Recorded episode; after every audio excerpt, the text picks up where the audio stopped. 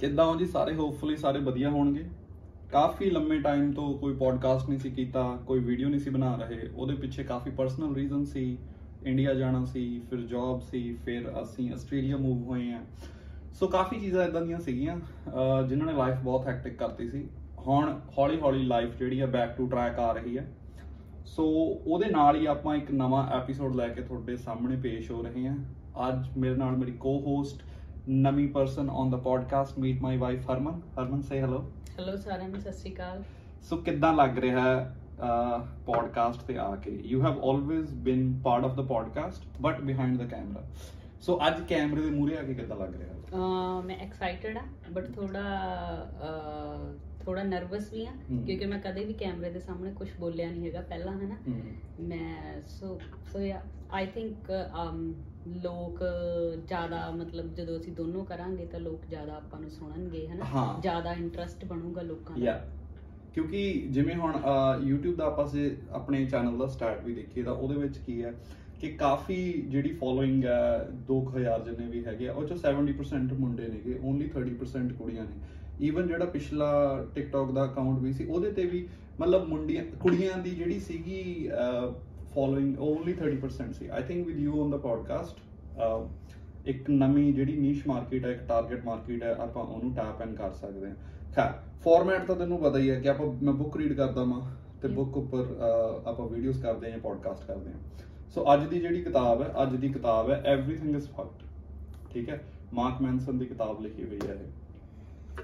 ਹੁਣ ਕਿਤਾਬ ਦਾ ਟਾਈਟਲ ਥੋੜਾ ਅਜੀਬ ਅਜੀਬ ਆ ਅਜੀਬ ਹੈ ਜਿਹਦੇ But- ਤੋਂ ਲੱਗਦਾ ਵੀ ਲੋਕ ਇਹਨੂੰ ਖਰੀਦਦੇ ਨਹੀਂ ਹੋਣੇ buy ਨਹੀਂ ਕਰਦੇ ਬਟ ਇਹ ਇਹ ਜੇ ਤੁਸੀਂ ਕਦੇ ਵੀ ਗੂਗਲ ਕਰੋ ਕਿ top 100 books you know best sellers ਤਾਂ ਉਹਦੇ ਵਿੱਚ ਆ ਬੁੱਕ ਵੀ ਆਉਂਦੀ ਹੈ ਇਸ ਰਾਈਟਰ ਨੇ ਇੱਕ ਹੋਰ ਬੁੱਕ ਲਿਖੀ ਹੈ subtle art of not giving a fuck ਉਹ ਵੀ ਮਾਰਕ ਮੈਨਸਨ ਦੀ ਲਿਖੀ ਹੋਈ ਹੈ ਨੰਬਰ 1 ਬੈਸਟ ਸੈਲਰ ਰਹੀ ਹੈ ਨਿਊਯਾਰਕ ਦੀ ਇਹ ਅਸਟ- ਅਮਰੀਕਾ ਦੇ ਵਿੱਚ this book has been you know very big ਹੋਰ ਗੱਲ ਕੀ ਹੈ? ਜਿਹੜਾ ਮਾਰਕ ਮੈਨਸਨ ਹੈ ਨਾ ਇਹਦੀ ਲਾਈਫ ਆਪਣੇ ਆਪ ਦੇ ਵਿੱਚ ਦੂਜੀ ਬੁੱਕ ਜਿਹੜੀ ਹੈ ਕਿੱਥੋਂ ਦਾ ਉਹਦੀ ਰਾਈਟਰ ਹੈ ਆਈ ਮੀਨ ਕਿਹੜੀ ਕੰਟਰੀ ਦਾ? ਇਹ ਯੂਐਸ ਦਾ ਵਾ। ਓਕੇ ਸੋ ਉਹ ਦੂਜੀ ਬੁੱਕ ਦੇ ਵਿੱਚ ਇਹਨੇ ਬੜੇ ਵਧੀਆ ਤਰੀਕੇ ਨਾਲ ਡਿਸਕਸ ਕੀਤਾ ਵਾ। ਉਹ ਬੁੱਕ ਇਸ ਇਸ ਬੁੱਕ ਤੋਂ ਜ਼ਿਆਦਾ ਪਪੂਲਰ ਆ ਬਟ ਮੈਨੂੰ ਆ ਪਰਸਨਲੀ ਬੁੱਕ ਆਲ ਹੀ ਜ਼ਿਆਦਾ ਵਧੀਆ ਲੱਗਦੀ ਹੈ ਉਹ ਬੁੱਕ ਦੇ ਵਿੱਚ ਉਹਨੇ ਡਿਸਕਸ ਕੀਤਾ ਕਿੱਦਾਂ ਮਤਲਬ ਉਹਦੀ ਡਰੱਗ ਐਡਿਕਸ਼ਨ ਸੀਗੀ ਠੀਕ ਹੈ ਕਿੱਦਾਂ ਉਹਦੀ ਲਾਈਫ ਦੇ ਵਿੱਚ ਪ੍ਰੋਬਲਮ ਸੀਗੀਆਂ ਐਜ਼ ਅ ਚਾਈਲਡਹੂਡ ਕਿੱਦਾਂ ਉਹਨੂੰ ਫੈਮਿਲੀ ਟਰਾਮਾ ਸੀ ਦਿਸ ਐਂਡ ਦੈਟ ਉਹ ਸਾਰਾ ਕੁਝ ਉਹਨੇ ਉਹ ਬੁੱਕ 'ਚ ਡਿਸਕਸ ਕੀਤਾ ਵਾ। ਬਟ ਤੁਹਾਨੂੰ ਇਹ ਬੁੱਕ ਕਿਉਂ ਵਧੀਆ ਲੱਗਦੀ ਉਹਦੇ ਨਾਲ?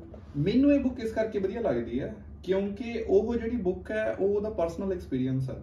ਹਰ ਬੰਦੇ ਦਾ ਆਪਣਾ ਲਾਈਫ 'ਚ ਇੱਕ ਪਰਸਨਲ ਐਕਸਪੀਰੀਅੰਸ ਹੁੰਦਾ। ਹਨਾ ਉਹਦੇ 'ਚ ਬੁਰੀਆਂ ਚੀਜ਼ਾਂ ਵੀ ਹੁੰਦੀਆਂ ਉਹਦੇ 'ਚ ਵਧੀਆ ਚੀਜ਼ਾਂ ਵੀ ਹੁੰਦੀਆਂ। ਜਿਹੜਾ ਰਾਈਟਰ ਹੁੰਦਾ ਤੇ ਇੱਕ ਨਾਰਮਲ ਬੰਦਾ ਹੁੰਦਾ ਉਹਨਾਂ 'ਚ ਸਿਰਫ ਇੱਕੋ ਫ਼ਰਕ ਹੁੰਦਾ ਕਿ ਜਿਹੜਾ ਰਾਈਟਰ ਹੈ ਉਹ ਕਿਸੇ ਸਟੋਰੀ ਨੂੰ ਰੋਮਾਂਟਿਸਾਈਜ਼ ਕਰਕੇ ਉਹ ਅਹ, ਮਤਲਬ ਉਹਨੂੰ ਯੂ نو ਸ਼ੂਗਰ ਕੋਟ ਕਰਕੇ ਉਹਨੂੰ ਪਤਾ ਹੁੰਦਾ ਕਿ ਅੱਗੇ ਉਹ ਗੱਲ ਨੂੰ ਕਿੱਦਾਂ ਵੇਚਣਾ ਵਾ। ਜਿਵੇਂ ਕਮੇਡੀਅਨ ਹੁੰਦੇ ਆ ਇੱਕ ਨਾਰਮਲ ਫਨੀ ਗੱਲ ਨੂੰ ਉਹ ਬਹੁਤ ਸ਼ੂਗਰ ਕੋਟ ਕਰਕੇ ਐਗਜ਼ੈਜਰੇਟ ਕਰਕੇ ਲੋਕਾਂ ਅੱਗੇ ਪੇਸ਼ ਕਰਦੇ ਆ ਫਿਰ ਉਹਦੀ ਕਾਮੇਡੀ ਬਣਦੀ ਹੈ ਸੋ ਉਹ ਬੁੱਕ ਦੇ ਵਿੱਚ ਮੈਨੂੰ ਐ ਲੱਗਦਾ ਵਾ ਕਿ ਉਹ ਥੋੜੀ ਜੀ ਉਸ ਤਰ੍ਹਾਂ ਲਿਖੀ ਗਈ ਹੈ ਕਿ ਸੈਲਿੰਗ ਪੁਆਇੰਟ ਆਫ View ਤੋਂ ਲਿਖੀ ਗਈ ਹੈ ਵਧਾ ਚੜਾ ਕੇ ਲਿਖਿਆ ਹੈ ਹਾਂ ਹਰ ਚੀਜ਼ ਨੂੰ ਰੋਮਾਂਟਿਸਾਈਜ਼ ਜ਼ਿਆਦਾ ਕੀਤਾ ਹੋਇਆ ਵਾ। ਇਹ ਜਿਹੜੀ ਬੁੱਕ ਆ ਔਨ ਦੀ ਅਦਰ ਹੈਂਡ ਜਿਵੇਂ ਹਰ ਇੱਕ ਚੈਪਟਰ ਦੇ ਵਿੱਚ ਅਹ, ਇੱਕ ਲੈਜੈਂਡ ਦੀ ਸਟੋਰੀ ਹੈ ਸੋ ਜੇ ਤੁਸੀਂ ਇਨਸਪੀਰੇਸ਼ਨ ਲੈਣੀ ਹੈ ਤਾਂ ਤੁਸੀਂ ਕਿਉਂਕਿ ਮਾਰਕ ਮੈਨਸਨ ਆਪਣੇ ਆਪ ਦੇ ਵਿੱਚ ਉਹਨੇ ਜ਼ਿੰਦਗੀ 'ਚ ਕੁਝ ਅਚੀਵ ਨਹੀਂ ਕੀਤਾ ਹੈਗਾ apart from writing these two books right ਉਸ ਤੋਂ ਇਲਾਵਾ ਉਹਨੇ ਜ਼ਿੰਦਗੀ ਦੇ ਵਿੱਚ ਕੋਈ ਬਹੁਤ ਵੱਡਾ ਤੀਰ ਨਹੀਂ ਮਾਰਿਆ ਹੈਗਾ। ਬਟ ਜਿਹੜੀ ਆਹ ਬੁੱਕ ਹੈ ਇਹਦੇ ਵਿੱਚ ਜਿਹੜੇ ਜਿਹੜੇ ਬੰਦਿਆਂ ਦਾ ਉਹਨੇ ਜ਼ਿਕਰ ਕੀਤਾ ਵਾ ਉਹਨਾਂ ਦੀ ਹਿਸਟਰੀ ਦੇ ਵਿੱਚ ਇੱਕ ਬਹੁਤ ਵੱਡੀ ਆਪਣੇ ਆਪ ਦੇ ਵਿੱਚ ਅਚੀਵਮੈਂਟ ਰਹੀ ਹੈ ਠੀਕ ਹੈ? ਹਿਊਮਨ ਜਿਹੜੀ ਕੋਗਨੀਟਿਵ ਕੌਨਸ਼ੀਅਸਨੈਸ ਹੈ ਉਹਦੇ ਵਿੱਚ ਕਿਸੇ ਨਾ ਕਿਤੇ ਲੈਵਲ ਤੇ ਉਹਦਾ ਜ਼ਿਕਰ ਆਉਂਦਾ ਵਾ। ਜਿਵੇਂ ਹੁਣ ਸੋ ਇਹਦਾ ਮਤਲਬ ਲੈਜੈਂਡਸ ਦੀ ਸਟੋਰੀਜ਼ ਨੂੰ ਲੈ ਕੇ ਉਹਨਾਂ ਨੇ ਮਤਲਬ ਲੋਕਾਂ ਨੂੰ ਮੋਟੀਵੇਟ ਕਰਨ ਦੀ ਕੋਸ਼ਿਸ਼ ਹਾਂ ਮੋਟੀਵੇਟ ਕਰਨ ਦੀ ਕੋਸ਼ਿਸ਼ ਕੀਤੀ ਹੋਈ ਹੈ। ਜਿੱਦਾਂ ਹੁਣ ਜਿਹੜੀ ਇਹਦੀ ਸਭ ਤੋਂ ਪਹਿਲੀ ਸਟੋਰੀ ਹੈ ਅਹ, ਮੈਨੂੰ one of my favourite story ਉਹਦਾ ਰੀਜ਼ਨ ਕੀ ਹੈ ਕਿ ਉਹਦੇ ਵਿੱਚ ਵਰਲਡ ਵਾਰ 2 ਦਾ ਜ਼ਿਕਰ ਆਉਂਦਾ ਵਾ ਵਰਲਡ ਵਾਰ 1 ਦਾ ਜ਼ਿਕਰ ਆਉਂਦਾ ਵਾ। ਹੁਣ world war 1 and world war 2 modern history ਦੇ ਵਿੱਚ ਉਹਨਾਂ ਦਾ ਐਮਫੈਸਿਸ ਬਹੁਤ ਜ਼ਿਆਦਾ, ਕਿਉਂਕਿ ਅੱਜ ਅਸੀਂ ਕਿਸੇ ਵੀ ਦੁਨੀਆ ਦੇ, ਕਿਸੇ ਵੀ ਹਿੱਸੇ ਦੇ ਵਿੱਚ ਕੋਈ ਪ੍ਰੋਬਲਮ ਹੈ, ਜਾਂ ਸਾਡੀ ਜਿਹੜੀ ਸਾਇੰਸ ਚ ਐਡਵਾਂਸਮੈਂਟ ਹੋਈ ਹੈ, ਜਾਂ ਸਾਡੀ ਕਿਸੇ ਵੀ ਤਰ੍ਹਾਂ ਦੀ ਐਡਵਾਂਸਮੈਂਟ ਹੋਈ ਹੈ, ਉਹ ਡਾਇਰੈਕਟਲੀ ਵਰਲਡ ਵਾਰ 2 ਕਰਕੇ ਹੈਗੀ ਹੈ, ਕਿਉਂਕਿ ਵਰਲਡ ਵਾਰ 1 ਤੋਂ ਬਾਅਦ ਵਰਲਡ ਵਾਰ 2 ਤੱਕਰ ਵਰਲਡ ਵਾਰ 1 ਤੋਂ ਬਾਅਦ ਪਤਾ ਲੱਗ ਗਿਆ ਸੀ ਕਿ ਜਿਹੜੀ ਜੰਗ ਹੈ, ਉਹ ਕਰਨੀ ਕਿੰਨੀ ਔਖੀ ਹੈ, ਕਿਉਂਕਿ ਉਦੋਂ ਤੁਹਾਡੇ ਕੋਲ ਐਂਟੀਬਾਇਓਟਿਕ ਨਹੀਂ ਸੀ। ਵਰਲਡ ਵਾਰ 1 ਦੇ ਵਿੱਚ ਸੋਲਜਰ ਗੋਲੀਆਂ ਨਾਲ ਘੱਟ ਮਰੇ, ਠੀਕ ਹੈ ਇਨਫੈਕਸ਼ਨ ਨਾਲ ਜ਼ਿਆਦਾ ਮਰੇ। ਸੋ ਵਰਲਡ ਵਾਰ 2 ਤੋਂ ਬਾਅਦ ਸਾਇੰਸ ਨੂੰ ਮੈਡੀਸਨ ਨੂੰ ਬਹੁਤ ਐਡਵਾਂਸਮੈਂਟ ਹੋਈ। ਸੋ ਅੱਜ ਜਿਹੜੀ ਚੀਜ਼, ਅੱਜ ਜਿਹੜੀ ਦੁਨੀਆ ਮਾ ਅੱਜ ਜਿਹੜਾ ਪੋਲੀਟੀਕਲ ਸਿਸਟਮ ਹੈ, ਜਾਂ ਕੁਝ ਵੀ ਹੈ, ਉਹਦੇ ਪਿੱਛੇ, ਬਣਨ ਪਿੱਛੇ ਵਰਲਡ ਵਾਰ 1 ਤੇ ਵਰਲਡ ਵਾਰ 2 ਦਾ ਬਹੁਤ ਵੱਡਾ ਹੱਥ ਹੈ। ਸੋ ਇਸ ਕਰਕੇ ਜਿਹੜੀ ਪਹਿਲੀ ਸਟੋਰੀ ਹੈ ਓਕੇ ਓਕੇ ਵਰਲਡ ਵਾਰ 1 ਤੇ 2 ਕਦੋਂ ਹੋਈਆਂ ਤੇ ਕਿਉਂ ਹੋਈਆਂ ਸੋ ਸੋ ਮੈਂ ਇਹ ਛੋਟੇ ਛੋਟੇ ਕੁਐਸਚਨ ਤਾਂ ਪੁੱਛ ਰਹੀ ਹਾਂ ਕਿਉਂਕਿ ਮੈਂ ਹਰ ਤਰ੍ਹਾਂ ਦੇ ਵਿਊਅਰਸ ਨੂੰ ਰਿਪਰੈਜ਼ੈਂਟ ਕਰ ਰਹੀ ਹਾਂ ਠੀਕ ਹੈ। ਕਿਉਂਕਿ ਬਹੁਤਿਆਂ ਲੋਕਾਂ ਨੂੰ ਤਾਂ ਪਤਾ ਹੀ ਆ ਹਨਾ। ਕਿਉਂ ਹੋਈ ਆ ਜਿਵੇਂ ਮੈਨੂੰ ਪਤਾ ਕਿਉਂ। ਹੋਈ ਆ ਕਾਤੋਂ ਹੋਈ ਆ ਹਨਾ ਬਟ ਕੁਝ ਲੋਕਾਂ ਨੂੰ ਨਹੀਂ ਪਤਾ। ਉਹਨਾਂ ਨੂੰ ਸਿਰਫ ਇਹ ਨਾਮ ਪਤਾ ਕਿ ਵਰਲਡ ਵਾਰ 1 ਹੋਈ ਸੀ ਵਰਲਡ ਵਾਰ 2 ਹੋਈ ਸੀ ਹਨਾ ਬਟ ਉਹਨਾਂ ਨੂੰ ਇਹ ਨਹੀਂ ਪਤਾ ਕਿਉਂ ਹੋਈ ਤੇ ਕਦੋਂ ਹੋਈ। ਹਨਾ। ਸੋ ਵਰਲਡ ਵਾਰ 1 ਜਿਹੜੀ ਸੀਗੀ, ਇਹ 1914 1915 ਇਨ- ਇੱਥੇ ਕ ਸਟਾਰਟ ਹੋਈ ਸੀ ਤੇ 1918 1919 ਇਹਦੇ ਵਿੱਚ ਵਿੱਚ ਖਤਮ ਹੋ ਗਈ ਸੀ। ਜਿਹੜੀ ਵਰਲਡ ਵਾਰ 2 ਸੀਗੀ 1938 39 ਡਿਪੈਂਡ ਤੁਸੀਂ ਹਿਸਟਰੀ ਦਾ ਕਿਹੜਾ ਰੈਫਰੈਂਸ ਲੈਣੇ ਹੋ, ਉੱਥੋਂ ਸਟਾਰਟ ਹੁੰਦੀ ਹੈ ਤੇ 1945 ਤੱਕ ਖਤਮ ਹੋ ਜਾਂਦੀ ਹੈ। ਹੁਣ ਜਿਹੜੀ 19 ਜਿਹੜੀ ਵਰਲਡ ਵਾਰ 1 ਹੋਈ ਹੈ, ਉਹਦਾ ਰੀਜ਼ਨ ਜਿਵੇਂ ਉਹਦੇ ਤੁਹਾਨੂੰ, ਜੇ ਤੁਸੀਂ ਇੰਟਰਨੈਟ ਤੇ ਜਾਓਗੇ ਤਾਂ ਕਾਫੀ ਰੀਜ਼ਨ ਮਿਲਣਗੇ ਕਿ ਅਸੈਸੀਨੇਸ਼ਨ ਅਟੈਂਪਟ ਕੀਤਾ ਗਿਆ ਸੀਗਾ, ਉਹ ਫੇਲ ਹੋ ਗਿਆ ਦਿਸ ਐਂਡ ਦੈਟ ਬਟ ਮੇਰਾ ਮੰਨਣਾ ਇਹ ਹੈ ਕਿ ਜਿਹੜੀ ਵਰਲਡ ਵਾਰ 1 ਸੀਗੀ, ਇਹ ਸਿਰਫ ਇੱਕ ਫੈਮਿਲੀ ਫਲੂਇਡ ਸੀਗਾ। ਜਿਵੇਂ ਤੁਸੀਂ ਰਸ਼ੀਆ ਦੇ ਜ਼ਾਰ ਲੈ ਲਓ ਠੀਕ ਹੈ? ਜਰਮਨੀ ਦੇ ਕਾਈਜ਼ਰਸ ਲੈ ਲਓ ਫਰਾਂਸ ਦਾ ਰਾਜਾ ਲੈ ਲਓ ਇੰਗਲੈਂਡ ਦਾ ਰਾਜਾ ਲੈ ਲਓ ਜਿਹੜੇ ਉਸ ਟਾਈਮ ਸੀਗੇ ਉਹਨਾਂ ਨੂੰ ਜੇ ਸਾਰਿਆਂ ਨੂੰ ਇੱਕ ਫੋਟੋ ਫਰੇਮ 'ਚ ਦਿਖਾ ਦਿਓ ਤਾਂ ਉਹ ਸਾਰੇ ਇੱਕ ਦੂਜੇ ਦੇ ਜੁੜਮਾ ਭਰਾ ਲੱਗਦੇ ਆ ਕਿਉਂਕਿ ਇਹ ਸਾਰੇ ਚਾਚੇ ਮਾਮੇ ਤਾਇਆਂ ਦੇ ਬੇਟੇ ਸੀਗੇ। ਤੇ ਉਸ ਟਾਈਮ ਰਾਇਲਟੀ ਦੇ ਵਿੱਚ ਕੀ ਸੀਗਾ ਕਿ ਰਾਇਲਟੀ ਦਾ ਵਿਆਹ ਸਿਰਫ ਰਾਇਲਟੀ ਨਾਲ ਹੁੰਦਾ ਸੀ ਪਿਓਰ ਬਲੱਡ ਰੱਖੇ ਜਾਂਦੇ ਸੀ। ਤਾਂ ਇਹਨਾਂ ਜਿਹੜੇ ਚਾਰੇ ਸੀਗੇ ਇਹਨਾਂ ਚਾਰਾਂ ਦੀ ਸ਼ਕਲ ਇੱਕੋ ਜੀ ਸੀਗੀ। ਅੱਛਾ ਰਸ਼ੀਆ ਦੇ ਵਰਡ ਯੂ ਸੇ ਰਸ਼ੀਆ ਦੇ. ਜ਼ਾਰਸ ਮਤਲਬ. ਜਿਵੇਂ ਆਪਾਂ ਕਹ ਰਹੇ ਕਿ ਕਿੰਗ ਹਾਂ। ਉਹ ਰਸ਼ੀਆ ਦੇ ਵਿੱਚ ਉਹ ਜਿਹੜੀ ਫੈਮਿਲੀ ਸੀ ਉਹਨਾਂ ਨੂੰ ਜ਼ਾਰਸ ਬੋਲਿਆ ਜਾਂਦਾ ਸੀਗਾ।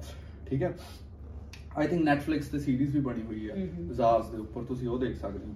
ਸੋ ਉਹ ਉਹ basically it was just a family fluid sorry family fluid ਠੀਕ ਹੈ? ਇੱਕ ਫੈਮਿਲੀ ਦੀ ਲੜਾਈ ਸੀ ਤੇ ਹੋਰ ਗੱਲ ਕੀ ਸੀਗਾ ਕਿ ਇਹ ਜਿਹੜੀ ਇਹ ਜਿਹੜੀ ਲੜਾਈ ਸੀਗੀ ਇਹ ਹਮੇਸ਼ਾ ਜਿਵੇਂ ਅੱਜ ਵੀ ਤੁਸੀਂ ਦੇਖੋ ਜਿਵੇਂ ਇੰਡੀਆ ਪਾਕਿਸਤਾਨ ਹੈਗਾ ਵਾ ਜਾਂ ਇੰਡੀਆ ਚਾਈਨਾ ਵਾ ਜਾਂ ਹੋਰ ਕਿਤੇ ਵੀ ਜਿਵੇਂ ਰਸ਼ੀਆ ਯੂਕਰੇਨ ਆ ਇਹਨਾਂ ਨੂੰ ਇਹ ਕਿਤੇ ਵੀ ਜਦੋਂ ਵਾਰ ਲੱਗਦੀ ਆ ਉਹਨੂੰ ਫਿਊਲ ਕਰਦੀ ਆ ਕੰਪਨੀਆਂ ਜਿਹੜੀਆਂ ਵੈਪਨ ਸੈੱਲ ਕਰਦੀਆਂ ਵਰਲਡ ਵਾਰ 1 ਦੇ ਵਿੱਚ ਵੀ ਕੀ ਸੀਗਾ?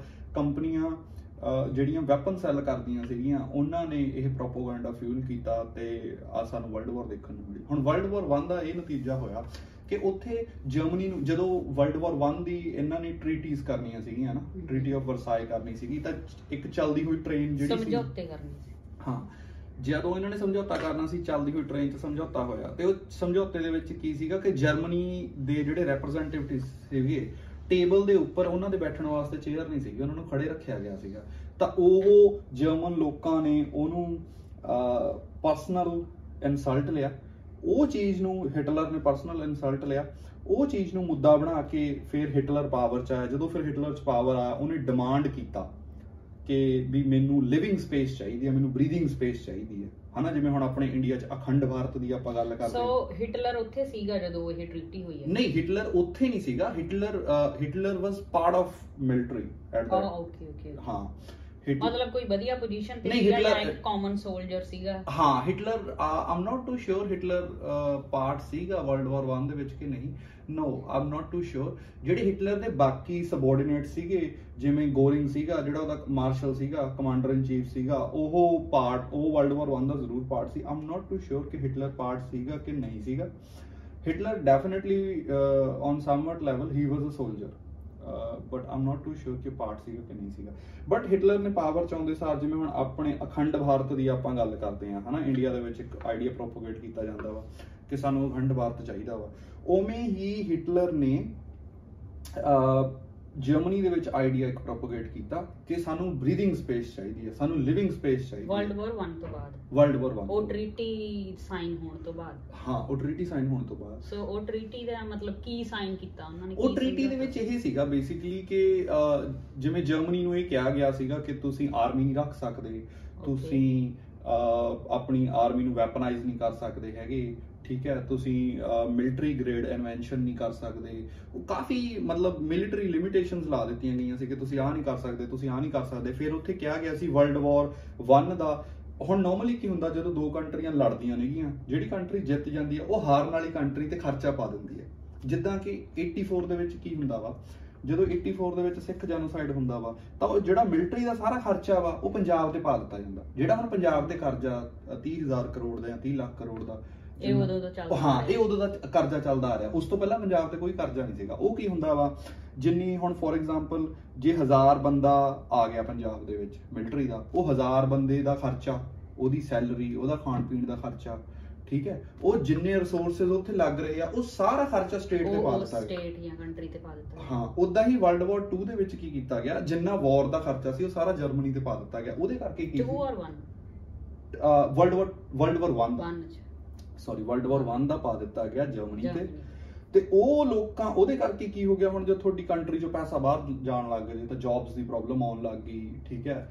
ਕਾਫੀ ਚੀਜ਼ਾਂ ਦੀ ਪ੍ਰੋਬਲਮ ਆਉਣ ਲੱਗ ਗਈ। ਉਹ ਉਹ ਚੀਜ਼ ਦਾ ਹੁਣ ਉਹ ਹਿਟਲਰ ਜਦੋਂ ਪਾਵਰ ਚ ਆਇਆ ਹਿਟਲਰ ਨੇ ਬਲੇਮ ਕੀਤਾ ਜੂਜ਼ ਨੂੰ ਹਿਟਲਰ ਨੇ ਬਲੇਮ ਕੀਤਾ ਯੂ نو ਹੋਰ ਯੂਰਪੀਅਨ ਕੰਟਰੀਆਂ ਨੂੰ ਕਿ ਕਿੱਦਾਂ ਹੋਰ ਹਿਟਲਰ ਦੇ ਵਿੱਚ ਕੀ ਸੀਗਾ ਕਿ ਆਰੀਅਨ ਨੂੰ ਲੈ ਕੇ ਉਹਦੀ ਥਿਊਰੀ ਸੀ, ਜਿਵੇਂ ਹੁਣ ਆਪਾਂ ਪੜ੍ਹਦੇ ਹਾਂ ਹਨਾ ਕਿ ਇੰਡੀਆ ਦੇ ਵਿੱਚ ਆਰੀਅਨਸ ਆਏ ਇੰਡੀਆ ਦੇ ਜਿਹੜੇ ਮੂਲ ਲੋਕ ਸੀ ਦ੍ਰਵਿਡੀਅਨ ਲੋਕ ਸੀਗੇ, ਤਾਂ ਹਿਟਲਰ ਦਾ ਮੰਨਣਾ ਸੀ ਕਿ ਜਿਹੜੇ ਜਰਮਨ ਪੀਪਲ ਨੇ, ਉਹ ਡਾਇਰੈਕਟ ਡਿਸੈਂਡੈਂਟਸ ਨੇਗੇ ਆਰੀਅਨਸ ਦੇ। ਠੀਕ ਹੈ? ਤਾਂ ਉਹਦਾ ਇਦਾਂ ਇਦਾਂ ਕਰਕੇ ਉਹਦੀ ਸੁਪਰੀਮੇਸੀ ਦੀ ਥਿਊਰੀ ਸੀਗੀ ਆਪਦੀ। ਤਾਂ ਉਹ ਹੁਣ ਜਦੋਂ ਵਰਲਡ ਵਾਰ 2 ਸਟਾਰਟ ਹੁੰਦੀ ਹੈ ਵਰਲਡ ਵਾਰ 2 ਸਟਾਰਟ ਹੁੰਦੀ ਹੈ ਹਿਟਲਰ ਨੇ ਜਦੋਂ ਪੋਲੈਂਡ ਤੇ ਅਟੈਕ ਕੀਤਾ। ਠੀਕ ਹੈ? ਹੁਣ ਜਿਹੜਾ ਸਾਡਾ ਹੀਰੋ ਹੈ ਉਹ ਪਲੈਕੀ ਵੀ ਟੋਲਡ ਪਲੈਕੀ ਉਹਦਾ ਪੂਰਾ ਨਾਮ ਹੈ। ਉਹ ਪੋਲੈਕੀ ਪੋਲੈਂਡ ਦਾ ਸੀਗਾ। ਹਾਂ ਪਲੈਕੀ ਪੋਲੈਂਡ ਦਾ ਸੀਗਾ। ਓਕੇ ਹਿਟਲਰ ਨੇ ਫਿਰ ਵਰਲਡ ਵਾਰ 2 ਚ ਪੋਲੈਂਡ ਤੇ ਪਹਿਲਾਂ ਉਹਨੇ ਹਮਲਾ ਪੋਲੈਂਡ ਤੇ ਪੋਲੈਂਡ ਤੇ ਕੀਤਾ ਪਹਿਲਾਂ। ਹਾਂ। ਉਹ ਹਮਲਾ ਵੀ ਬੜਾ ਇੰਟਰਸਟਿੰਗ ਤਰੀਕੇ ਨਾਲ ਉਹਨੇ ਕੀਤਾ। ਉਹਨੇ ਕੀ ਕੀਤਾ ਕਿ ਇੱਕ ਵਾਚ ਟਾਵਰ ਸੀਗਾ ਜਰਮਨੀ ਦਾ ਪੋਲੈਂਡ ਦੇ ਬਾਰਡਰ ਦੇ ਨਾਲ ਲੱਗਦਾ। ਹੂੰ ਹੂੰ ਉੱਥੇ ਕੀ ਉਹਨੇ ਕੀਤਾ ਕਿ ਪੋਲੈਂਡ ਦੇ ਕੁਝ ਸੈਨਿਕ ਆਏ ਉਹਨਾਂ ਨੇ ਵਾਚ ਟਾਵਰ ਤੇ ਅਟੈਕ ਕੀਤਾ ਉੱਥੇ ਜਰਮਨ ਸੋਲਜਰਸ ਨੂੰ ਮਾਰਤਾ। ਸੋ ਉਹਦੀ ਰੈਟ- ਮਤਲਬ ਉਹਦੀ ਰਿਟੈਲੀਏਸ਼ਨ ਦੇ ਵਿੱਚ ਫਿਰ ਅਹ, ਹਿਟਲਰ ਨੇ ਪੋਲੈਂਡ ਤੇ ਹਮਲਾ ਕਰਤਾ।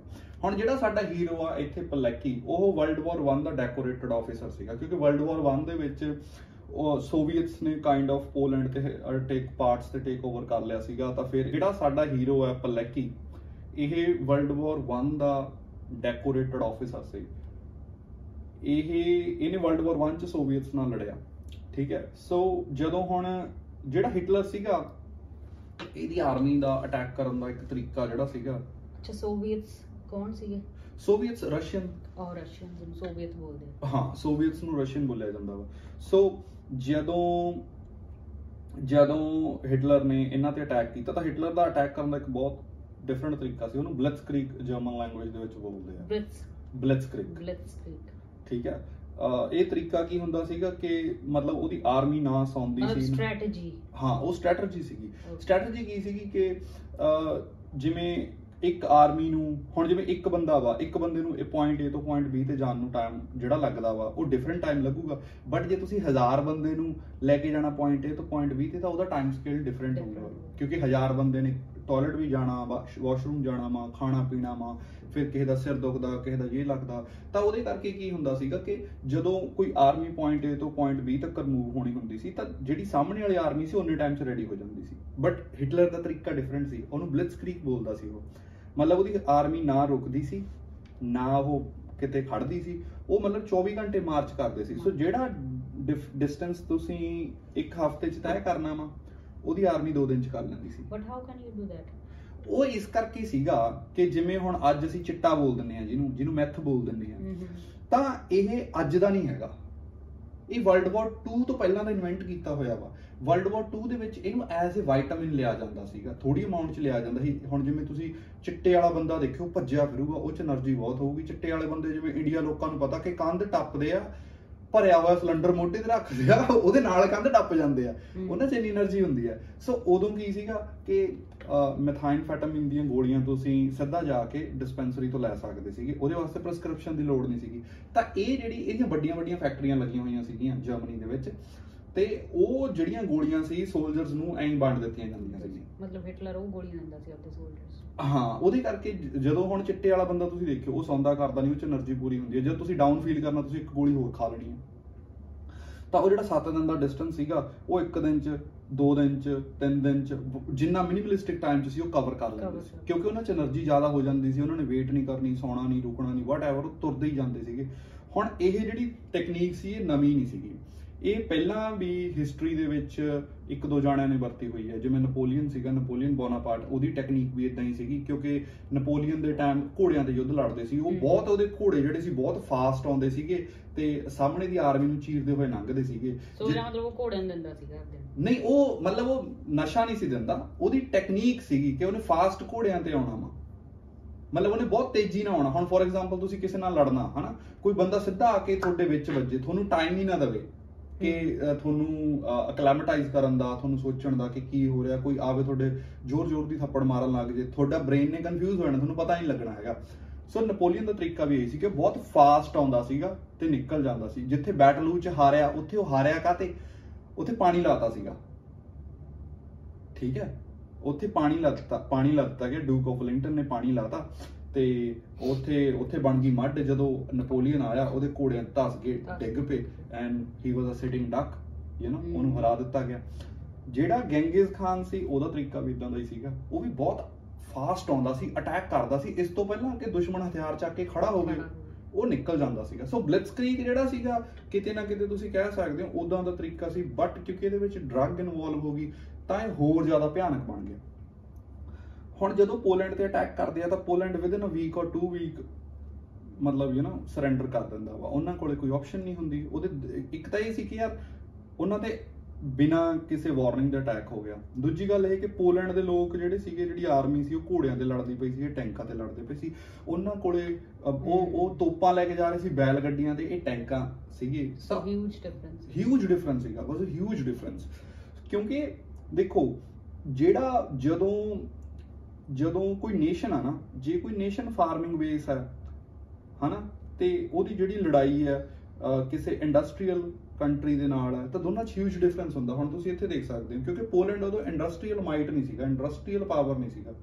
ਉਹਨਾਂ ਕੋਲੇ ਲੜਨ ਨੂੰ ਸੀਗੀਆਂ ਬੈਲ ਗੱਡੀਆਂ ਤੇ ਘੋੜੇ। ਇਹ ਇੰਡਸਟਰੀਅਲ ਮਾਈਟ ਸੀਗੇ ਇਹਨਾਂ ਕੋਲੇ ਲੜਨ ਨੂੰ ਸੀਗੇ ਟੈਂਕ ਠੀਕ ਹੈ ਮੋਟਰਸਾਈਕਲਸ ਇਹਨਾਂ ਕੋਲੇ ਇਹਨਾਂ ਨੇ ਇਹਨਾਂ ਨੇ ਉਸ ਟਾਈਮ ਬਹੁਤ ਘੈਂਟ ਮੋਟਰਸਾਈਕਲ ਬਣਾਏ ਸੀ ਜਿਹੜੇ ਮਤਲਬ ਅਹ, ਜਿਨ੍ਹਾਂ ਉੱਪਰ ਗਨਸ ਲੱਗੀਆਂ ਹੁੰਦੀਆਂ ਸੀ ਰਾਕਟ ਲਾਂਚਰ ਲੱਗੇ ਹੁੰਦੇ ਸੀ, ਬੜਾ ਹਿ- ਹਿਟਲਰ ਇਹਨਾਂ ਚੀਜ਼ਾਂ ਨੂੰ ਲੈ ਕੇ ਐਕਸਪੈਰੀਮੈਂਟਸ ਕਰਨ ਦੇ ਵਿੱਚ ਬਹੁਤ ਜ਼ਿਆਦਾ ਅੱਗੇ ਸੀਗਾ ਕਿ ਜਿਹੜੀ ਆਰਮੀਆਂ ਨੂੰ ਕਿੱਦਾਂ ਸਟਰੋਂਗ ਕੀਤਾ ਜਾਵੇ। ਹੁਣ ਜਦੋਂ ਉਹਨਾਂ ਤੇ ਅਟੈਕ ਹੁੰਦਾ ਵਾ, ਫਿਰ ਉਹ ਫਲੀ ਕਰਦੇ ਆ। ਜਿਹੜੀ ਉਹਨਾਂ ਦੀ ਲੀਡਰਸ਼ਿਪ ਹੁੰਦੀ ਆ, ਉਹ ਫਲੀ ਕਰਦੀ ਆ। ਕਾਫੀ ਜਿਹੜੇ ਸੋਲਜਰ ਆ, ਉਹਨਾਂ ਨੂੰ ਪਤਾ ਹੁੰਦਾ ਕਿ ਹੁਣ ਨੈਕਸਟ ਪੁਆਇੰਟ ਇਹ ਹੈ ਕਿ ਜੇ ਹਿਟਲਰ ਨਾਲ ਡੀਲ ਕਰੂਗਾ ਜਾਂ ਫਰਾਂਸ ਡੀਲ ਕਰੂਗਾ, ਕਿਉਂਕਿ ਫਰਾਂਸ ਮੇਨਲੈਂਡ ਯੂਰਪ ਤੇ ਬਹੁਤ ਵੱਡੀ ਪਾਵਰ ਸੀਗਾ। ਜਾਂ ਲੰਡਨ ਕਰੂਗਾ। ਠੀਕ ਹੈ? ਕੋਈ ਲੰਡਨ ਚਲੇ ਗਿਆ ਕੋਈ ਚਲੇ ਗਿਆ ਅ, ਫਰਾਂਸ ਚਲੇ ਗਿਆ। ਸੋ ਪਰ ਪੋਲੈਕੀ ਉੱਥੇ ਰਹਿ ਗਿਆ। ਪੋਲੈਂਡ। ਪੋਲੈਂਡ ਦੇ ਵਿੱਚ। ਵੀ ਟੋਲਡ ਪਲੈਕੀ ਤੇ ਪਲੈਕੀ ਦੇ ਨਾਲ ਦੇ ਹੋਰ ਬਹੁਤ ਸੋਲਜਰ ਹੋਣੇ ਆ ਜਿਨ੍ਹਾਂ ਨੇ ਉੱਥੇ ਰੈਜ਼ਿਸਟੈਂਸ ਬਿਲਡ ਕੀਤੀ ਤਾਂ ਕਿ ਜਿਹੜੇ ਰਸ਼ੀਅਨਸ ਨੇਗੇ ਤੇ ਜਿਹੜੇ ਸੋਵੀਅਟਸ ਜਰਮਨਸ ਨੇਗੇ ਕਿਉਂਕਿ ਰਸ਼ੀਅਨਸ ਜਿਵੇਂ ਜਦੋਂ ਹਿਟਲਰ ਨੇ ਅਟੈਕ ਕੀਤਾ ਨਾਲ ਦੀ ਨਾਲ ਰਸ਼ੀਆ ਨੇ ਵੀ ਅਟੈਕ ਕਰਤਾ ਤਾਂ ਇਹਨਾਂ ਨੇ ਅੱਧਾ ਅੱਧਾ ਪੋਲੈਂਡ ਉਹਨਾਂ ਨੇ ਲੈ ਲਿਆ ਅੱਧਾ ਇਹਨਾਂ ਨੇ ਲੈ ਲਿਆ। ਤਾਂ ਇਹਨਾਂ ਨੇ ਰੈਜ਼ਿਸਟੈਂਸ ਬਿਲਡ ਕੀਤੀ ਕਿ ਉਹਨਾਂ ਨੂੰ ਆਰਾਮ ਨਾਲ ਰੂਲ ਨਾ ਕਰਨ ਦਿੱਤਾ ਜਾਵੇ ਤੇ ਲੋਕ ਪਰੇਸ਼ਾਨ ਨਾ ਹੋਣ ਲੋਕਾਂ ਦੀ ਹੈਲਪ ਕੀਤੀ ਜਾਵੇ ਜੇ ਕਿਸੇ ਨੇ ਉੱਥੋਂ ਫਲੀ ਕਰਨਾ ਉਹਨੂੰ ਕੱਢਿਆ ਜਾਵੇ ਤਾਂ ਇਹਨਾਂ ਨੇ ਉਹ ਸਾਰਾ ਕੁਝ ਬਿਲਡ ਕੀਤਾ। ਹੁਣ ਉਸ ਤੋਂ ਥੋੜੀ ਦੂਰ ਇੱਕ ਜਗ੍ਹਾ ਸੀ ਜਿਹਦਾ ਨਾਮ ਸੀ ਔਸ਼ਵਿਟਸ ਆਸ਼ਵਿਟਸ ਔਸ਼ਵਿਟਸ ਪੋਲੈਂਡ ਦੇ ਨਾਲ ਜਾ ਪੋਲੈਂਡ ਦੇ। ਪੋਲੈਂਡ ਦੇ ਵਿੱਚ ਆਉਂਦੀ ਹੈ ਇਹ। ਆਮ ਨਾਟ ਟੂ ਸ਼ੋਰ ਕਿਉਂਕਿ ਮੇਰਾ ਫਰੈਂਡ ਆ ਉਹ ਹੈਗਾ ਸਲੋਵਾਕੀਆ ਤੋਂ। ਹਨਾ ਯੂਰੀ ਮੇਰੇ ਨਾਲ ਮੁੰਡਾ ਕੰਮ ਕਰਦਾ। ਤੇ ਉਹਦੇ ਘਰ ਤੋਂ 25 ਕੁ ਕਿਲੋਮੀਟਰ ਉਹ ਕਹਿੰਦਾ ਮੈਕਸ ਵੀ 25 30 ਕਿਲੋਮੀਟਰ ਕੁਛ ਇੰਨੀ ਕੁ ਦੂਰ ਹੈ। ਓਕੇ ਮਤਲਬ ਅੱਜ ਵੀ ਹੈਗੀ ਆ। ਹਾਂ ਅੱਜ ਵੀ ਉਹ ਜਗ੍ਹਾ ਹੈਗੀ ਹੈ ਅੱਜ ਵੀ ਕਿਉਂਕਿ ਇਹ ਕੈਂਪ ਬਣਾਇਆ ਗਿਆ ਸੀ ਕਨਸੈਂਟਰੇਸ਼ਨ ਕੈਂਪ ਬਣਾਇਆ ਗਿਆ ਸੀਗਾ। ਇਹ ਜਿਹੜਾ ਕੈਂਪ ਪਹਿਲਾਂ ਬਣਾਇਆ ਗਿਆ ਸੀ ਇਹ ਪੋਲੈਂਡ ਦੇ ਸੋਲਜਰਸ ਵਾਸਤੇ ਬਣਾਇਆ ਗਿਆ ਸੀ ਕਿ ਪੋਲੈਂਡ ਦੇ ਜਿੰਨੇ ਸੋਲਜਰਸ ਨੇਗੇ ਵੀ ਉਹਨਾਂ ਨੂੰ ਉੱਥੇ ਸਿੱਟਿਆ ਜਾਵੇ ਉੱਥੇ ਉਹਨਾਂ ਨੂੰ ਟੌਰਚਰ ਕੀਤਾ ਜਾਵੇ ਉਹਨਾਂ ਦੀ ਵਿਲ ਕਿਹਨੇ ਬਣਾਇਆ ਸੀ ਇਹ? ਇਹ ਨਾਜ਼ੀਜ਼ ਨੇ ਬਣਾਇਆ ਸੀਗਾ।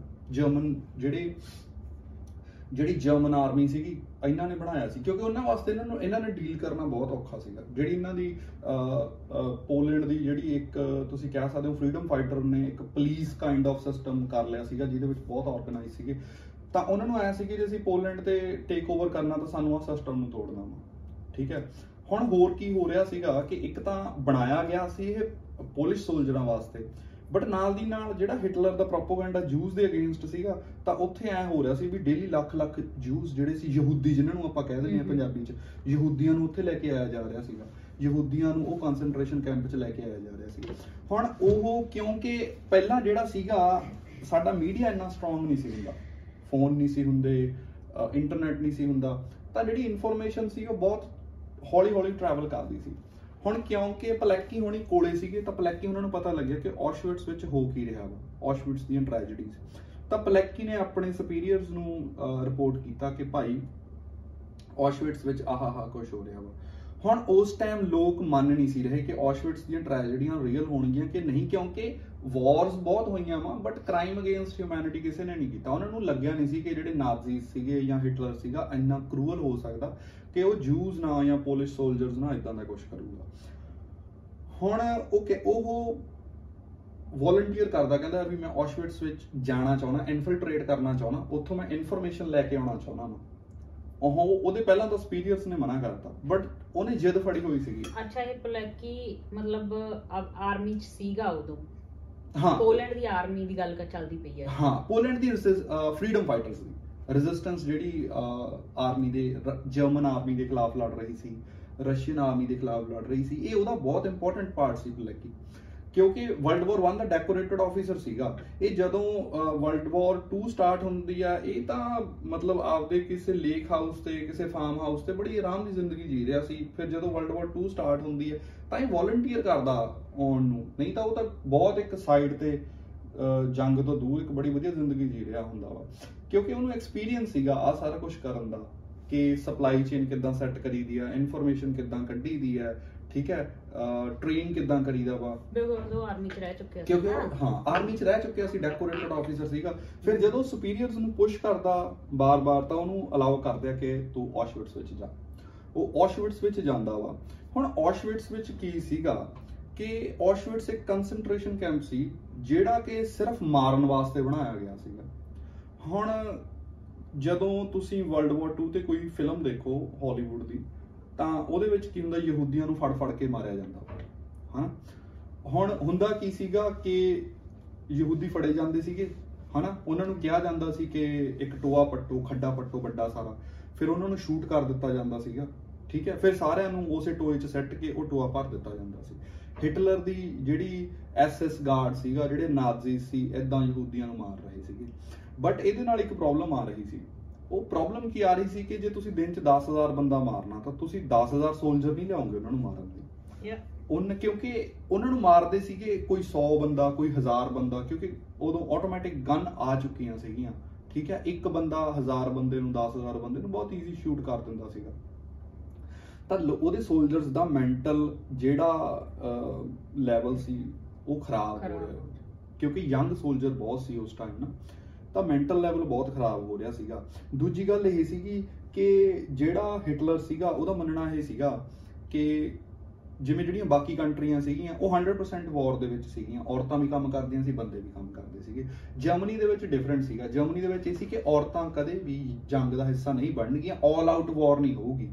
ਜਿਹੜੇ ਸਿਵਿਲੀਅਨ ਸੀਗੇ ਉਹ ਆਪਦੀ ਡੇ ਟੂ ਡੇ ਲਾਈਫ ਜੀ ਰਹੇ ਸੀਗੇ। ਜਿਹੜੇ ਸੋਲਜਰ ਭਰਤੀ ਹੋ ਰਹੇ ਸੀ ਉਹ ਵਾਰ ਲੜਦੇ ਪਏ ਸੀ। ਤਾਂ ਉਹਨਾਂ ਨੂੰ ਕੀ ਸੀ? ਫੈਕਟਰੀਆਂ ਵਾਸਤੇ ਲੇਬਰ ਚਾਹੀਦੀ ਸੀਗੀ।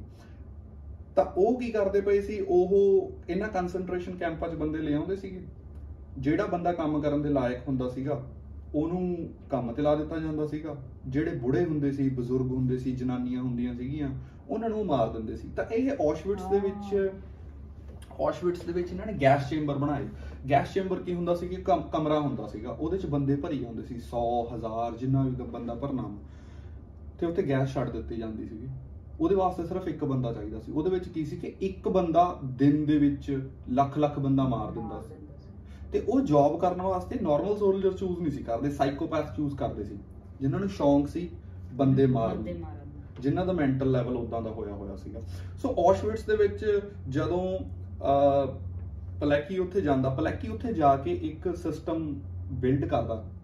ਠੀਕ ਹੈ? ਇਨਫੋਰਮੇਸ਼ਨ ਬਾਹਰੋਂ ਅੰਦਰ ਕਿੱਦਾਂ ਲੈ ਕੇ ਆਉਣੀ ਆ ਅੰਦਰੋਂ ਬਾਹਰ ਕਿੱਦਾਂ ਲੈ ਕੇ ਆਉਣੀ ਆ ਉਹ ਸਾਰੀ ਇਨਫੋਰਮੇਸ਼ਨ ਪਾਸ ਪਾਸ ਆਊਟ ਕਰਦਾ ਵਾ। ਮਗਰ ਉੱਥੇ 2 ਸਾਲ ਰਹਿੰਦਾ ਵਾ ਠੀਕ ਹੈ?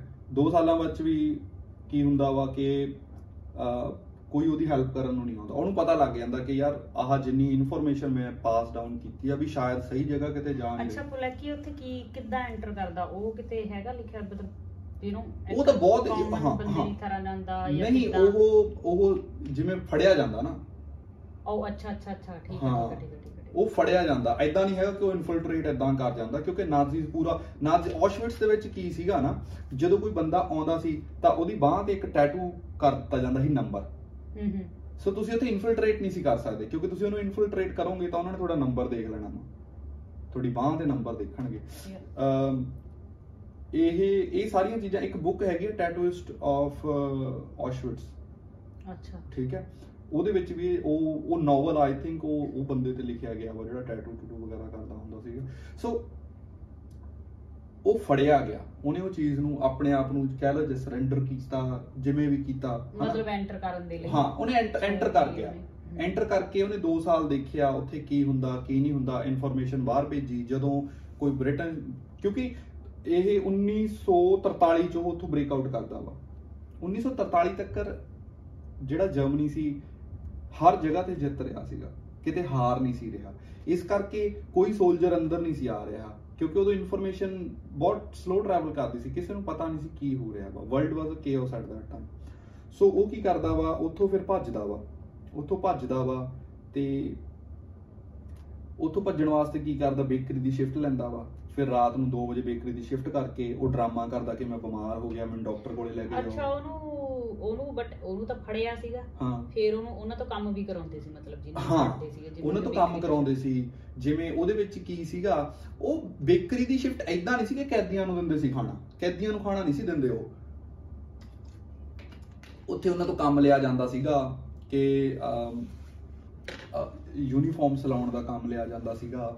ਉਹਨਾਂ ਤੋਂ ਯੂ نو ਮਤਲਬ ਲੇਬਰ ਲਿੱਤੀ ਜਾਂਦੀ ਸੀਗੀ ਜਿਹੜੀ ਲੇਬਰ ਉਹ ਕਿਸੇ ਹੋਰ ਤੋਂ ਨਹੀਂ ਸੀ ਕਰਾਉਣਾ ਚਾਹੁੰਦੇ। ਜਿਵੇਂ ਯੂਨੀਫਾਰਮ ਬਣਾ ਦਿਓ ਠੀਕ ਹੈ ਅਹ ਹੋਰ ਇਹਨਾਂ ਦਾ ਕੀ ਸੀਗਾ ਕਿ ਮੇਨ ਉੱਥੇ ਇਹੀ ਸੀਗਾ ਕਿ ਕਨਸੈਂਟਰੇਸ਼ਨ ਕੈਂਪ ਦੇ ਵਿੱਚ ਉਹਨਾਂ ਨੂੰ ਮਾਰਿਆ ਜ਼ਿਆਦਾ ਜਾਂਦਾ ਸੀਗਾ। ਲੇਬਰ ਉਹਨਾਂ ਤੋਂ ਲਈ ਜਾਂਦੀ ਸੀ ਬਟ ਕੋਈ ਮੇਜਰ ਲੇਬਰ ਨਹੀਂ ਸੀ ਲਈ ਜਾਂਦੀ। ਜਿਵੇਂ ਅਸੈਂਬਲੀ ਯੂਨਿਟਸ ਲੱਗੀਆਂ ਹੁੰਦੀਆਂ ਸੀ ਛੋਟੀਆਂ ਛੋਟੀਆਂ ਚੀਜ਼ਾਂ ਵਾਸਤੇ ਠੀਕ ਹੈ ਜਿਵੇਂ ਬ੍ਰੈਡ ਬਣਦੀ ਸੀਗੀ ਤਾਂ ਉਹ ਜਿਹੜੀ ਬ੍ਰੈਡ ਸੀਗੀ ਅਹ, ਆਸੇ-ਪਾਸੇ ਦੀਆਂ ਯੂਨਿਟਸ ਨੂੰ ਦੇ ਦਿੱਤੀ ਜਾਂਦੀ ਸੀਗੀ।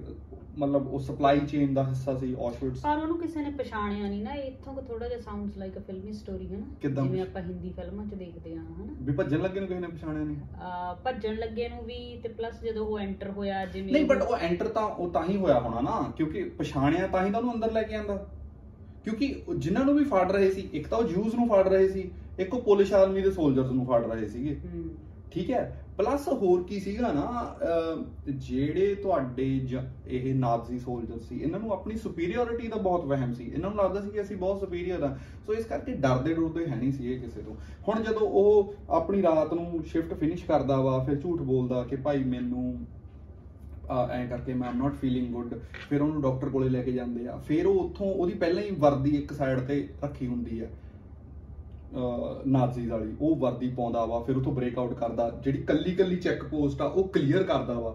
ਠੀਕ ਹੈ ਚੈੱਕ ਪੋਸਟ ਕਲੀਅਰ ਕਰਕੇ ਫਿਰ ਜਦੋਂ ਬਾਹਰ ਆਉਂਦਾ ਵਾ, ਠੀਕ ਹੈ, ਫਿਰ ਉਹ ਬਾਹਰ ਆ ਕੇ ਦੁਨੀਆ ਨੂੰ ਦੱਸਦਾ ਕਿ ਔਸ਼ਵਿਟਸ ਵਿੱਚ ਕੀ ਹੋ ਰਿਹਾ ਵਾ। ਪਹਿਲਾਂ ਉਹਨੂੰ ਕੋਈ ਨਹੀਂ ਮੰਨਦਾ। ਲੋਕ ਉਹਨੂੰ ਮੰਨਣ ਲੱਗਦੇ ਆ, ਜਦੋਂ 1945 ਦੇ ਵਿੱਚ ਵਾਰ ਖਤਮ ਹੁੰਦੀ ਹੈ, ਤੇ ਉਹ ਜਿਹੜੀ ਤੁਹਾਡੀ ਬਰਲਿਨ ਦੀ ਸੈਂਟਰਲ ਬੈਂਕ ਹੁੰਦੀ ਆ, ਉਹਨੂੰ ਖੋਲਦੇ ਆ। ਜਿਵੇਂ ਹੁਣ ਆਪਾਂ ਨੂੰ 골ਡ ਦਾ ਸ਼ੌਂਕ ਆ, ਹਨਾ? ਯਹੂਦੀਆਂ ਨੂੰ ਵੀ 골ਡ ਦਾ ਬਹੁਤ ਸ਼ੌਂਕ ਹੁੰਦਾ ਵਾ। ਉਹ ਗਲੇ 'ਚ ਜਿਵੇਂ ਆਪਾਂ ਖੰਡਾ ਪਾ ਕੇ ਖੰਡੇ ਦਾ ਲੋਕਟ ਬਣਾ ਲੈਂਦੇ ਆ ਜਾਂ. ਰਿੰਗ ਬਣਾ ਲੈਂਦੇ ਆ ਉਹ ਸਟਾਰ ਆਫ ਡੇਵਿਡ ਪਾਉਂਦੇ ਆ। ਤਾਂ ਸਟਾਰ ਆਫ ਜਿਹੜਾ ਡੇਵਿਡ ਆ ਉੱਥੇ ਬਹੁਤ ਲੱਖਾਂ ਦੀ ਮਾਤਰਾ 'ਚ ਸਟਾਰ ਆਫ ਡੇਵਿਡ ਪਏ ਹੁੰਦੇ ਆ। ਉਹ ਕਿੰਨਾ ਦੇ ਹੁੰਦੇ ਆ? ਕੋਈ ਮਾਰਤਾ ਉਹਦਾ ਸਟਾਰ ਆਫ ਡੇਵਿਡ ਲਾ ਦੋ ਉੱਥੇ ਸੋਨੇ ਦੇ ਦੰਦ ਮਿਲਦੇ ਆ। ਬਰਲਿਨ ਦੀ ਬੈਂਕ ਦੇ ਵਿੱਚ। ਬਰਲਿਨ ਦੀ ਬੈਂਕ ਦੇ ਵਿੱਚ। ਠੀਕ ਹੈ?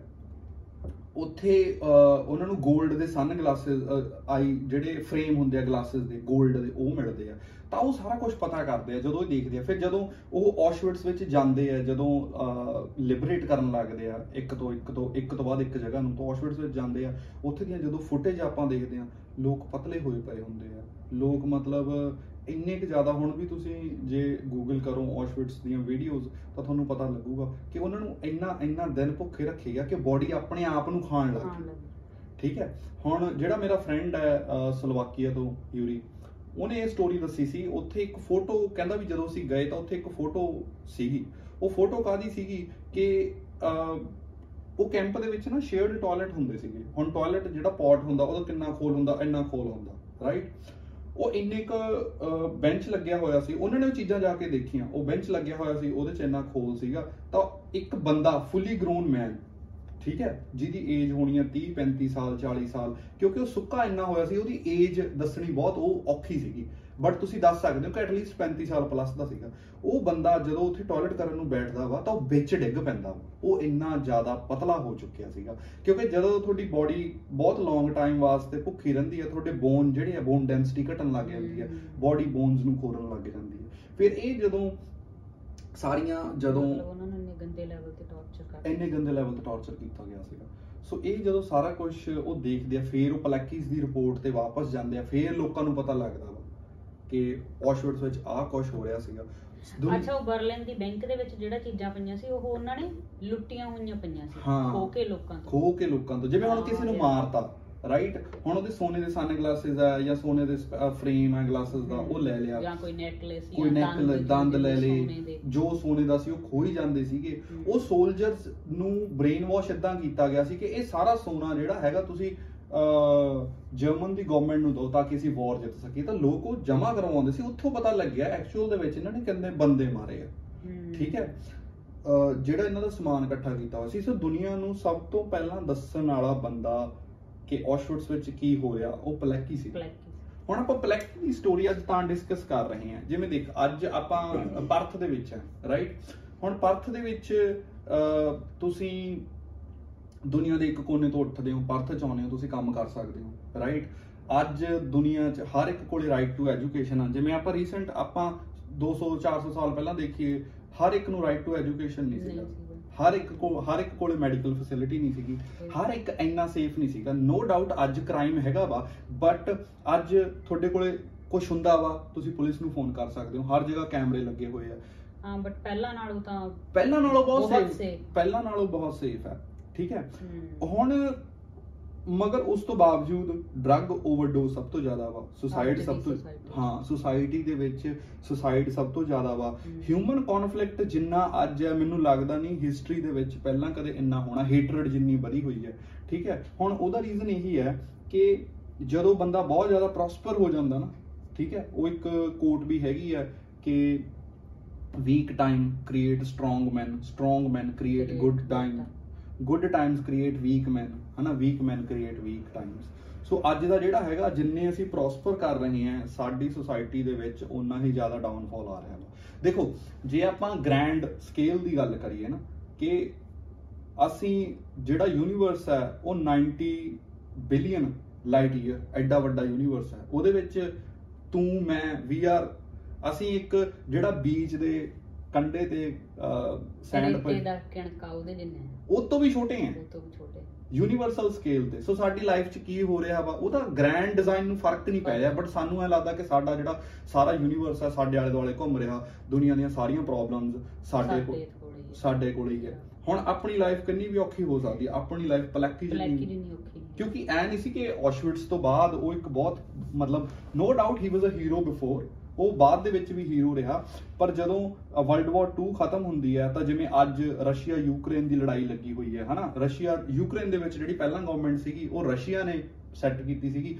ਹੁਣ ਵਾਲੀ ਜਿਹੜੀ ਗਵਰਨਮੈਂਟ ਆ, ਇਹ ਵੈਸਟਰਨ ਕੰਟਰੀਜ਼ ਨੇ ਸੈੱਟ ਕੀਤੀ ਹੈ। ਮੇਨ ਲੜਾਈ ਦਾ ਕਾਰਨ ਇਹ ਹੈ। ਸੋ ਉਦੋਂ ਵੀ ਕੀ ਹੋਇਆ? ਰਸ਼ੀਅਨਸ ਨੇ ਜਿਹੜੀ ਪੋਲੈਂਡ ਦੀ ਗਵਰਨਮੈਂਟ ਸੀਗੀ, ਇੱਕ ਪਪਟ ਗਵਰਨਮੈਂਟ ਬਿਠਾਤੀ ਬਟ ਉਹ ਸੀਗੀ ਰਸ਼ੀਆ ਦੇ ਵਾਸਤੇ ਕੰਮ ਕਰਦੀ। ਤਾਂ ਉਹ ਜਦੋਂ ਪਲੈਕੀ ਉਹਨਾਂ ਦੇ ਖਿਲਾਫ ਬੋਲਦਾ ਕਿਉਂਕਿ ਜਿਹੜਾ ਬਹਾਦਰ ਬੰਦਾ ਹੁੰਦਾ ਉਹਨੇ ਤਾਂ ਬੋਲਣਾ।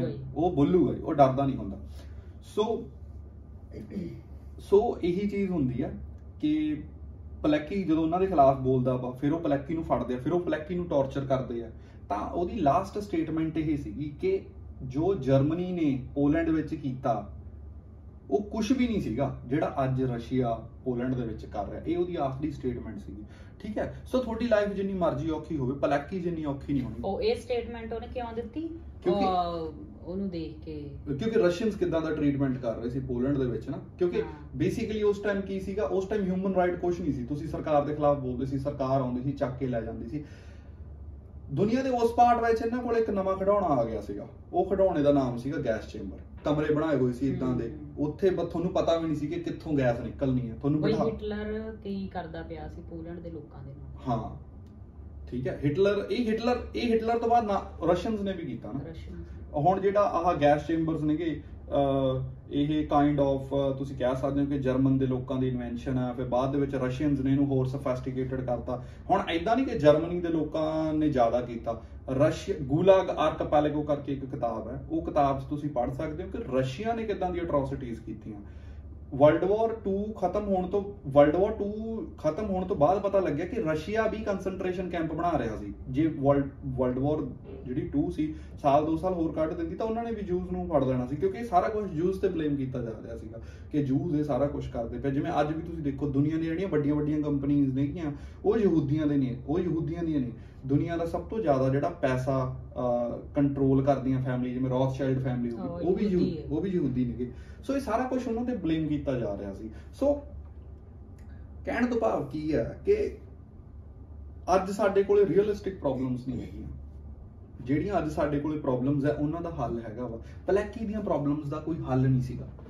ਠੀਕ ਹੈ? ਜੇ ਆਪਾਂ ਹੁਣ ਹੋਰ ਕੀ ਹੈ ਕਿ ਜਿਵੇਂ ਸਾਨੂੰ ਪੰਜਾਬੀਆਂ ਨੂੰ ਐ ਲੱਗਦਾ ਕਿ ਅਸੀਂ ਹੀ ਬਹਾਦਰ ਜੰਮੇ ਹਾਂ। ਹਨਾ? ਨੋ ਡਾਊਟ ਸਾਡੇ ਕੋਲੇ ਇੱਕ ਰਿਚ ਹਿਸਟਰੀ ਹੈ ਸਾਡੇ ਕੋਲੇ ਇੱਕ ਰਿਚ ਹੈਰੀਟੇਜ ਹੈ ਠੀਕ ਹੈ? ਉਹਦੇ ਵਿੱਚ ਬਹਾਦਰੀ ਦੇ ਤੁਹਾਨੂੰ ਬਹੁਤ ਕਿੱਸੇ ਮਿਲਣਗੇ। ਉਹਦਾ ਇੱਕ ਰੀਜ਼ਨ ਇਹ ਵੀ ਹੈ ਕਿ ਜਿਹੜਾ ਇੰਡੀਆ ਪੰਜਾਬ ਸੀਗਾ ਇੰਡੀਆ ਵਾਸਤੇ ਇੰਡੀਆ ਦਾ ਗੇਟਵੇ ਸੀਗਾ। ਜਿਹਨੇ। ਬਾਹਰੋਂ ਆਉਣਾ ਸੀ ਉਹ ਉਹਨੇ ਪੰਜਾਬ ਵਿੱਚ ਦੀ- ਪੰਜਾਬ ਵਿੱਚ ਦੀ ਆਉਣਾ ਸੀ। ਤਾਂ ਉੱਥੇ ਬੜਾ ਨੈਚੁਰਲ ਸੀਗਾ ਲੋਕਾਂ ਦਾ ਬਹਾਦਰ ਹੋਣਾ। ਬਹੁਤ ਜ਼ਿਆਦਾ ਨੈਚੁਰਲ ਸੀ। ਹਰ ਇੱਕ ਦੁਨੀਆ ਦੇ ਖਿੱਤੇ ਵਿੱਚ ਬਹਾਦਰ ਲੋਕ ਪੈਦਾ ਹੁੰਦੇ ਆ। ਤੁਸੀਂ ਦਾਗਿਸਤਾਨ ਦੇ ਲੋਕਾਂ ਦੀ ਕਹਾਣੀ ਪੜ੍ਹੋ। ਉਹ ਖਬੀਬ ਹੁਣ ਉਹਨਾਂ ਦਾ ਯੂ نو ਦੁਨੀਆ ਦਾ ਜਿਹੜਾ one of the best UFC fighter Khabib, ਉਹ ਦਾਗਿਸਤਾਨ ਤੋਂ ਹੈ। ਰਸੂਲ ਹਮਜ਼ਾ ਦੀ ਕਿਤਾਬ, ਦਾਗਿਸਤਾਨ ਬਹੁਤ ਵਧੀਆ ਕਿਤਾਬ ਹੈ। ਹਰ ਇੱਕ ਕਿੱਤੇ ਦੇ ਵਿੱਚ, ਹਰ ਇੱਕ ਹਿੱਸੇ ਦੇ ਵਿੱਚ ਬਹਾਦਰ ਲੋਕ ਹੋਏ ਆ, ਉਹਨਾਂ ਕੋਲੇ ਪ੍ਰੋਬਲਮਸ ਆਈਆਂ, ਉਹਨਾਂ ਨੇ ਉਹਦੇ ਨਾਲ ਡੀਲ ਕੀਤਾ ਵਾ, ਠੀਕ ਹੈ? ਸੋ ਬਹਾਦਰ ਹਰ ਇੱਕ ਕੌਮ ਦੇ ਵਿੱਚ ਹੁੰਦੇ ਆ, ਹਰ ਇੱਕ ਜਗ੍ਹਾ ਦੇ ਵਿੱਚ ਹੁੰਦੇ ਸਾਨੂੰ ਹਰ ਇੱਕ ਦੀ ਰਿਸਪੈਕਟ ਕਰਨੀ ਚਾਹੀਦੀ ਹੈ। ਤੇ ਗੱਲ ਇਹ ਹੈ ਕਿ ਅਸੀਂ ਜਿਹੜੀਆਂ ਸਾਡੀ ਜ਼ਿੰਦਗੀ ਦੀਆਂ ਛੋਟੀਆਂ-ਛੋਟੀਆਂ ਨਾਨ ਰੀਅਲਿਸਟਿਕ ਪ੍ਰੋਬਲਮਸ ਨੇ ਅਸੀਂ ਉਹਨਾਂ ਨੂੰ ਵੀਡ ਆਊਟ ਕਰੀਏ ਠੀਕ ਹੈ ਸਾਡੇ ਕੋਲੇ ਜੋ ਹੈ ਉਹਨੂੰ ਐਪਰੀਸ਼ੀਏਟ ਕਰੀਏ ਖੁਸ਼ ਰਹੀਏ ਕਿਉਂਕਿ ਸਾਡੀ ਲਾਈਫ ਕਿੰਨੀ ਵੀ ਔਖੀ ਹੋ ਜੇ ਪਲੱਕੀ ਦੇ ਜਿੰਨੀ ਔਖੀ ਨਹੀਂ ਹੁੰਦੀ ਬਟ ਆਪਾਂ ਪੁਲੈਕੀ ਆਪਦੇ ਲੋਕਾਂ ਲਈ ਲੜਿਆ। ਨਾ ਆਪਾਂ ਤਾਂ ਸਿਰਫ ਆਪਦੇ ਲਈ ਲੜਦੇ ਪਏ ਹਾਂ ਅੱਜ ਦੀ ਦੁਨੀਆ ਹਾਂ ਉਹੀ ਉਹੀ ਗੱਲ ਹੈ ਨਾ ਕਿ।